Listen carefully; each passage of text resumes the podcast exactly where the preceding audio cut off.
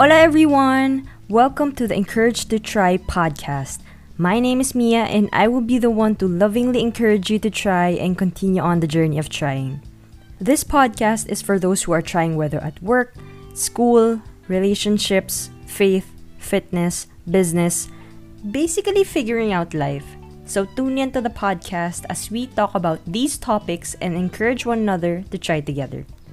Also, if you are interested in the episode show notes, or if you just want to leave feedback, questions, suggested topics, the links are found in the episode description. So please do check it out.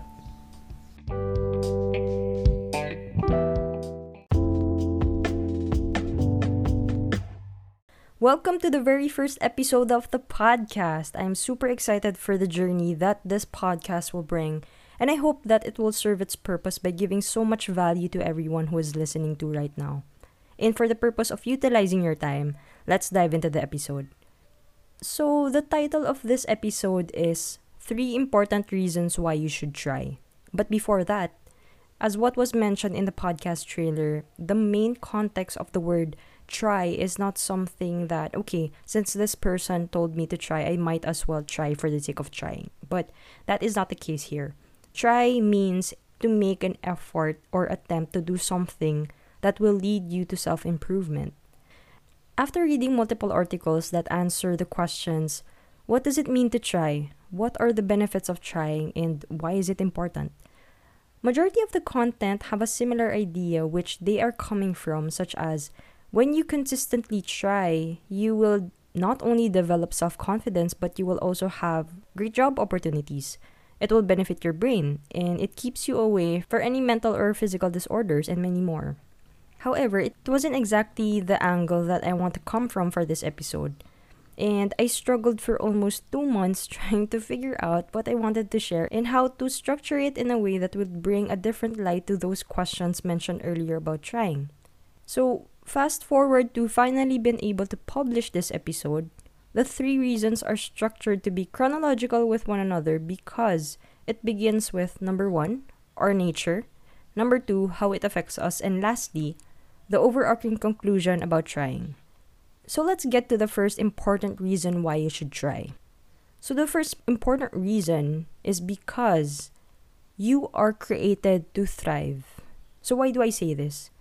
We are all created with a purpose to make an impact to the world we are uniquely given different skills, talents, and abilities. It all goes back to when we were born. From the first moments we opened our eyes to our first words and steps, we were born to learn through trying different things. We actually do it subconsciously because we are naturally curious and creative. And there is a quote from Vanessa King, a positive psychology expert, which she shared As human beings, we have a natural desire to learn and progress. Psychologists call it mastery. So, to unpack this further, there is a story in the Bible that I want to share with you, and it is found in the book of Matthew, chapter 25. And the title is Parable of the Talents. The story goes There was a master who had three servants. Since he has to go away temporarily for a journey, evidently he has to leave all of his wealth and possessions to his servants for them to keep watch. He divided his wealth and possessions depending on the ability of each servant. The first servant received five talents, the second servant received two talents, and the third one talent. If you were wondering what is a talent, it is actually a form of money or currency back in the day. As the master went on his journey, the two servants immediately went to work and gained double of what was given to them. While the other servant, who had only one talent, was afraid to risk losing the only thing that was entrusted to him. So, in turn, he dug a hole and hid it away instead. When the master came back and found out what the two servants had done, he was pleased with them and entrusted even more to them. Now, when it came to the third servant, the master was displeased and called him wicked and lazy. So the master took away the only talent that he had due to his lack of responsibility to use what he has been given. In addition, this truth is also found in the same book and chapter in Matthew 25, verse 29, in which says, Everyone who uses what they have will get more. They will have much more than they need. But people who do not use what they have will have everything taken away from them. Why did I share this story? The moral lesson here is despite having the ability to thrive, we can't just simply sit idly by and expect something productive to take place. This is something that we should continue to strive for on a daily basis. In view of the fact that there will be times where you will feel stuck, lost, lack of motivation, or even dissatisfied with your life, which is completely normal because this is how life is. However, you're not meant to stay in that negative situation because, again, going back to the first important point, you are created to thrive. Now you know what you're created for, so you might be wondering, where do I start or how do I start? So, this is where self assessment or self reflection comes in. Ask yourself, what are your interests? What do you feel most passionate about? What makes you enter into a state of flow that when you're doing something, you do not notice time passing by? What makes you feel most joyful when you are doing a specific thing? It could be reading a book, singing, writing, playing sports, doing a podcast, content creation, and many more. Once you are able to recognize what you're good at or interested in, the next step is to put it into action. Spend time doing it. Expect that your first attempts will fail or to not be as good as you intended it to be because you are still trying to figure it all out, and that is fine. The important thing to remember here is don't let failure discourage you, but frame it in a way that each failed attempt will bring you closer to being better. There is a quote from Eloise Ristad which she shared when we give ourselves permission to fail, we at the same time give ourselves permission to excel. Aside from self reflection, the next essential thing to consider is to seek feedback from the people whom you trust and those who know you best. Ask them, what comes to mind when you say, What am I good at? or What am I talented at? Seeking feedback is a necessary thing to do because, as imperfect and broken humans, we have so called blind spots. There are two reasons why you should seek feedback. Number one, you might not notice what you are good at. Reason being, there are people who are able to do things or think in a certain way that other people might not have done or thought of. You might have an ability that can help someone else with different sets of abilities. This goes back to each individual having different gifts and talents. The second reason why you should seek feedback is Are you effective in what you think you are passionate about?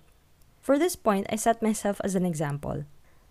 Not a lot of people know this about me, but I find interest in singing. However, I fully admit that I am not gifted in that aspect because I can't hit the right notes. So it is evident that I am not going to be a singer by profession. With that mentioned, instead of me singing on the microphone, I am simply just talking to you through a podcast.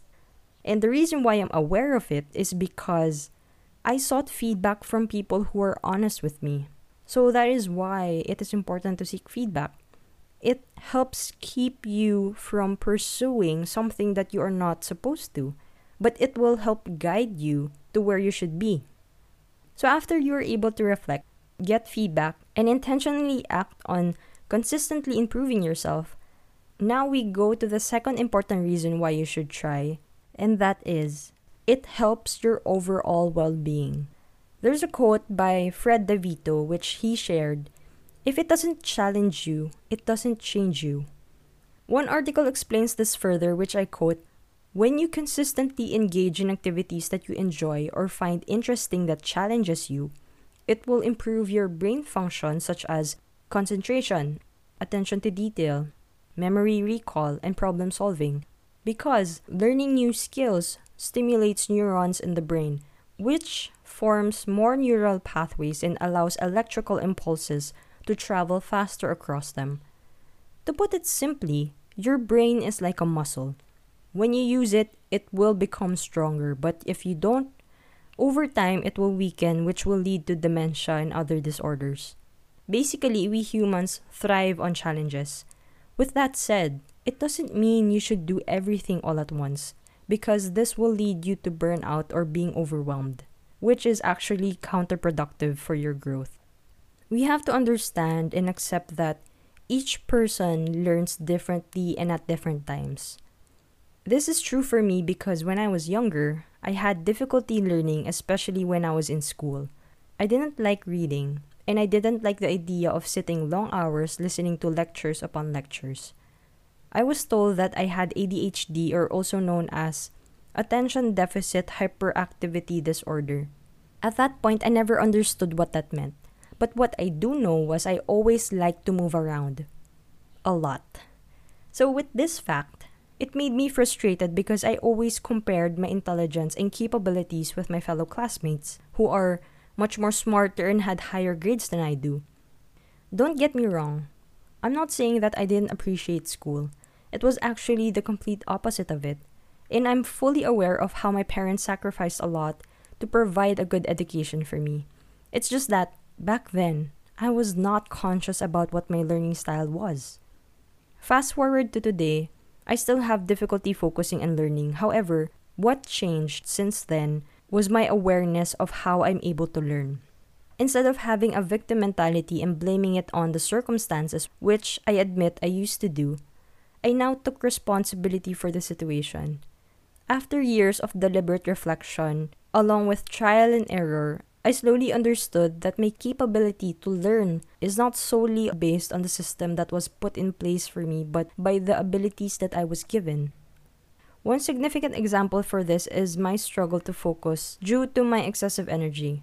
So, as a solution, my mom signed me up for swimming lessons, which eventually led me to join the varsity swim team in my school. This helped consume my excess energy to something productive that led me to learn a great deal of discipline, not only physically but mentally and emotionally as well. This discipline spilled over to my ability to focus, character development, and a healthy, active lifestyle, which shaped me into the person that I am now. Connecting this story from the first and second important reason of trying, even when I had a lot of energy, which my sport required, I still had to learn various swim styles and proper strokes. This required tremendous time and effort for me to train. I remembered crying during the early days of competing because of the pressure. I was so scared, and that challenged me. But I still went through it because number one, I was already there, and number two, the competition day was the main reason why I spent months training for. In all honesty, the nerves never went away. But what changed was my ability to deal with pressure through the rigorous preparation to be a better athlete in each competition day. Challenges didn't just help me be a better athlete, but also into a disciplined human being. From the story I shared, improvement is not an overnight thing, nor is it a passive one. It all starts from being aware of what you have, then try to take the first step and continue the next steps after that. There are two impactful quotes that I practice daily that I want to share with you. So, James Clear shared this in his book Atomic Habits Improve 1% each day if you get 1% better each day for one year, you'll end up 37 times better by the time you're done. And the next quote is from John Maxwell, which he shared Change is inevitable, but growth is optional. Given that things will change, which is completely out of our control, but what we do have control over is our response towards it Either we let it benefit us by choosing to improve ourselves daily, or let it work against us by not doing anything about it. Overall, when you consistently try to overcome challenging situations, it will not only benefit your health and bring you closer to being better, but this will actually lead us to our third and final point as to why you should try, and that is you will be able to live out your purpose. So before we tie everything together in this last point, I believe it's important to clarify the difference between passion and purpose. As previously mentioned, we are created to thrive. In order to do so, we have to first be aware of our passion through exploring our interests. Then, this will help you narrow down on your purpose. Passion and purpose are two different things. Passion is about what makes you feel good, It is centered on you or something that serves you. It is what the world gives you or the world's gift to you. While purpose, on the other hand, is other centered. How others can benefit or how you can serve others through what you have. It is what you give to the world. It is your gift to the world. It is the reason or why behind what you do. So the formula for purpose is what your strengths are plus what the world needs. In line with this, there is a quote by Jay Shetty which he shared Your passion is for you, and your purpose is for others. When you use your passion in the service of others, it becomes your purpose. There's a term that describes what you feel after doing something you are created for, and that is fulfillment. So there's a quote from Mike Ward in his article which he described what fulfillment is. So fulfillment comes from doing rewarding, meaningful, and purposeful things.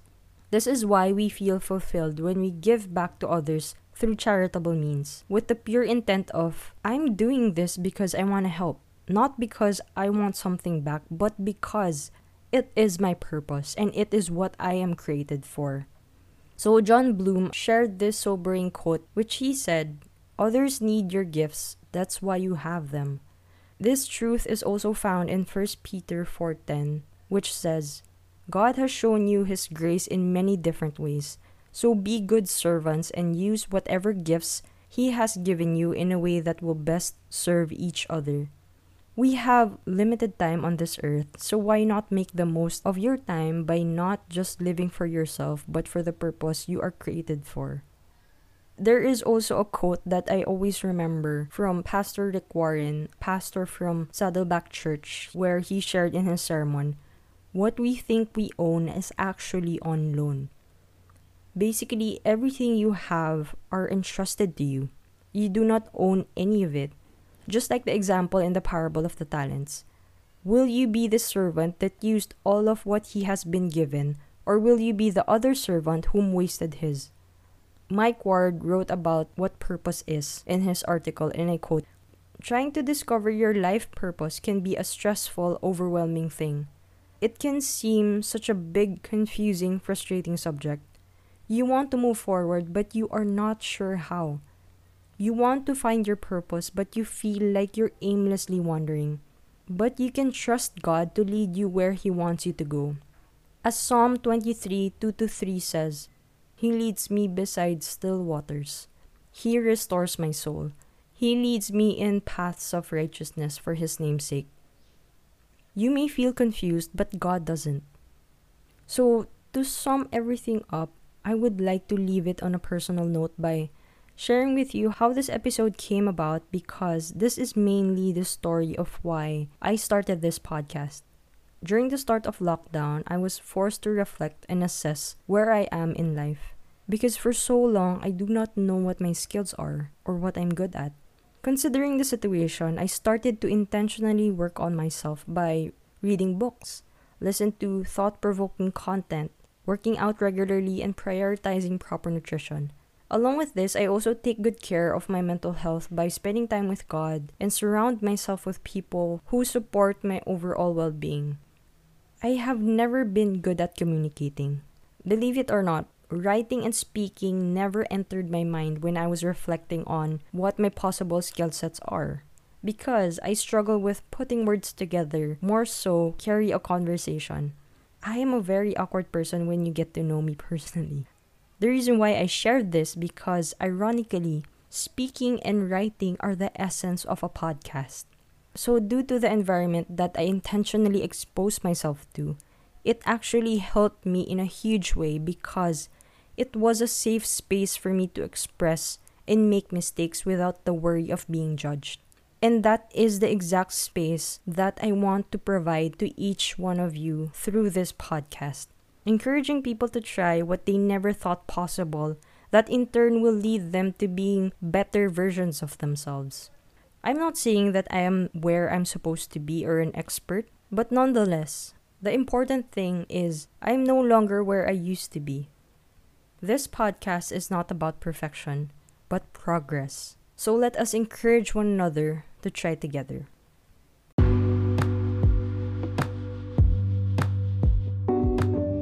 Thank you for your time and listening to this episode, and I hope you gained a lot of insight from it. If you find this podcast helpful, please do share it with your friends, colleagues, or even your loved ones. Again, if you are interested in the episode show notes or if you just want to leave feedback, questions, suggested topics, the links are found in the episode description. You can also send a direct message through the podcast Instagram account at Encourage to Try with Mia. See you on the next episode. Bye!